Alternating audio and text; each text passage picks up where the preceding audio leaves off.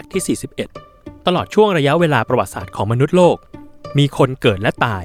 รวมกันอยู่ที่ประมาณ 115,000 ล้านคน และปัจจุบันเหลืออยู่ 7,000 ล้านคน และ 7,000 ล้านคนของคนทั้งหมด ยังมีชีวิตอยู่ในปัจจุบัน และเราขอยินดีด้วย คุณเป็นหนึ่งในนั้น